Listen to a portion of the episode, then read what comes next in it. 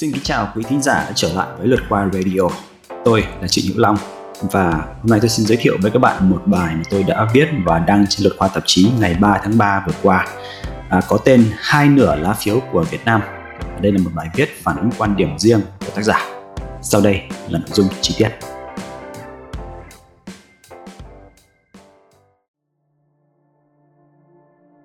Chúng ta nên hiểu như thế nào về bài phát biểu của Đại sứ Đặng Hoàng Giang và lá phiếu của Việt Nam tại Liên Hợp Quốc liên quan đến nghị quyết về Ukraine?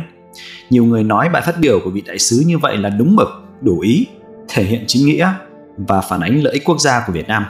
Lá phiếu trắng của Việt Nam cũng không có gì lạ. Nhiều người khác thì bảo tuy không hài lòng với lá phiếu trắng của Việt Nam, nhưng thôi thì như vậy cũng đã là tiến bộ lắm rồi. Số khác lại bức xúc vì bỏ phiếu trắng đồng nghĩa với việc trung lập trước cái ác, và do đó không khác gì đồng lõa với cái ác. Tôi nghĩ tất cả các ý kiến trên đều đúng và cùng đúng.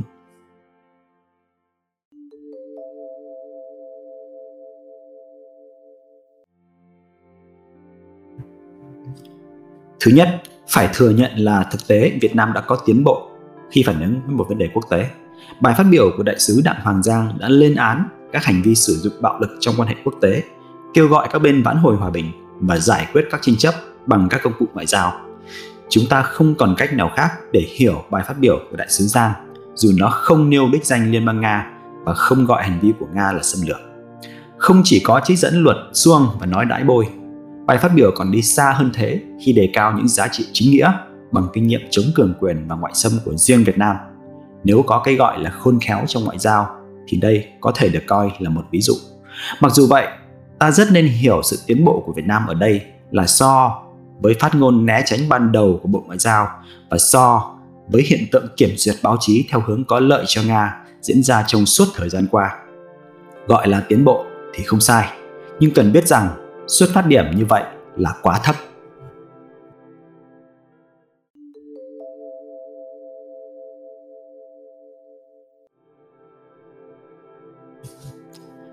Thứ hai, bất chấp những lời phát biểu hùng hồn và có phần sâu sắc của Đại sứ Giang, lá phiếu trắng đồng nghĩa với việc Việt Nam làm ngơ trước cuộc xâm lược của Nga vào Ukraine. Phiếu trắng ở cuộc họp này của Liên Hợp Quốc nghĩa là thế nào? Theo điều lệ, cần phải có 2/3 số quốc gia tham gia bỏ phiếu thì một nghị quyết mới được thông qua. Con số 2/3 này chỉ được tính dựa trên số phiếu thuận và chống. Thuật ngữ chính thức của phiếu trắng là abstention và lá phiếu trắng này không được tính. Nghị quyết của Đại hội đồng Liên Hợp Quốc nêu rõ hành vi của Nga là xâm lược, bất hợp pháp và vi phạm hiến chương Liên Hợp Quốc lẫn luật pháp quốc tế. Nghị quyết cũng lên án nhắm tới một địa chỉ cụ thể, đó là Liên bang Nga.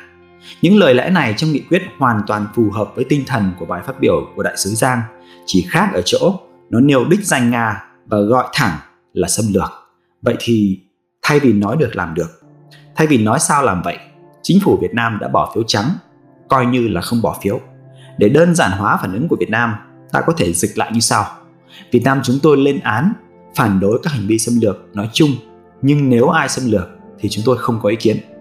Bằng cách đó, không phải Việt Nam bỏ phiếu trắng, mà thực ra là bỏ 2/2 phiếu, 1/2 phiếu thuận và 1/2 phiếu chống.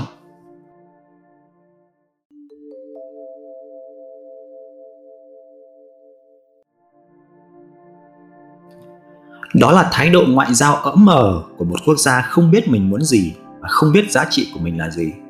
Ỡm mờ trong những vấn đề vô thưởng vô phạt hay ít rõ ràng trắng đen hơn thì thôi còn châm trước được. Nhưng ỡm mờ trong cả những vấn đề đúng sai rõ ràng và căn cốt về nhân tính như thế này thì không thể trách ai lên án nhân cách của mình. Chẳng người nước ngoài nào bỏ công đọc hay xem bài phát biểu của Đại sứ Giang. Họ chỉ biết lá phiếu trắng mang màu tang tóc của Việt Nam mà thôi. Lịch sử thế giới đã chính thức ghi nhận Việt Nam đứng về phía cái ác vào một thời điểm mang tính bước ngoặt. Thái độ ỡm mờ về nhân tính căn bản không bao giờ nên được châm trước, dù cho nó có tiến bộ biết bao nhiêu. Người Việt Nam có quyền kỳ vọng và mưu cầu những giá trị tốt đẹp hơn cho đất nước của mình. Không ai nói ngoại giao là đơn giản, không ai nói lãnh đạo một quốc gia là dễ dàng. Nhưng trong những vấn đề căn cốt, ta không thể bỏ 1/2 lá phiếu cho nhân tính của mình.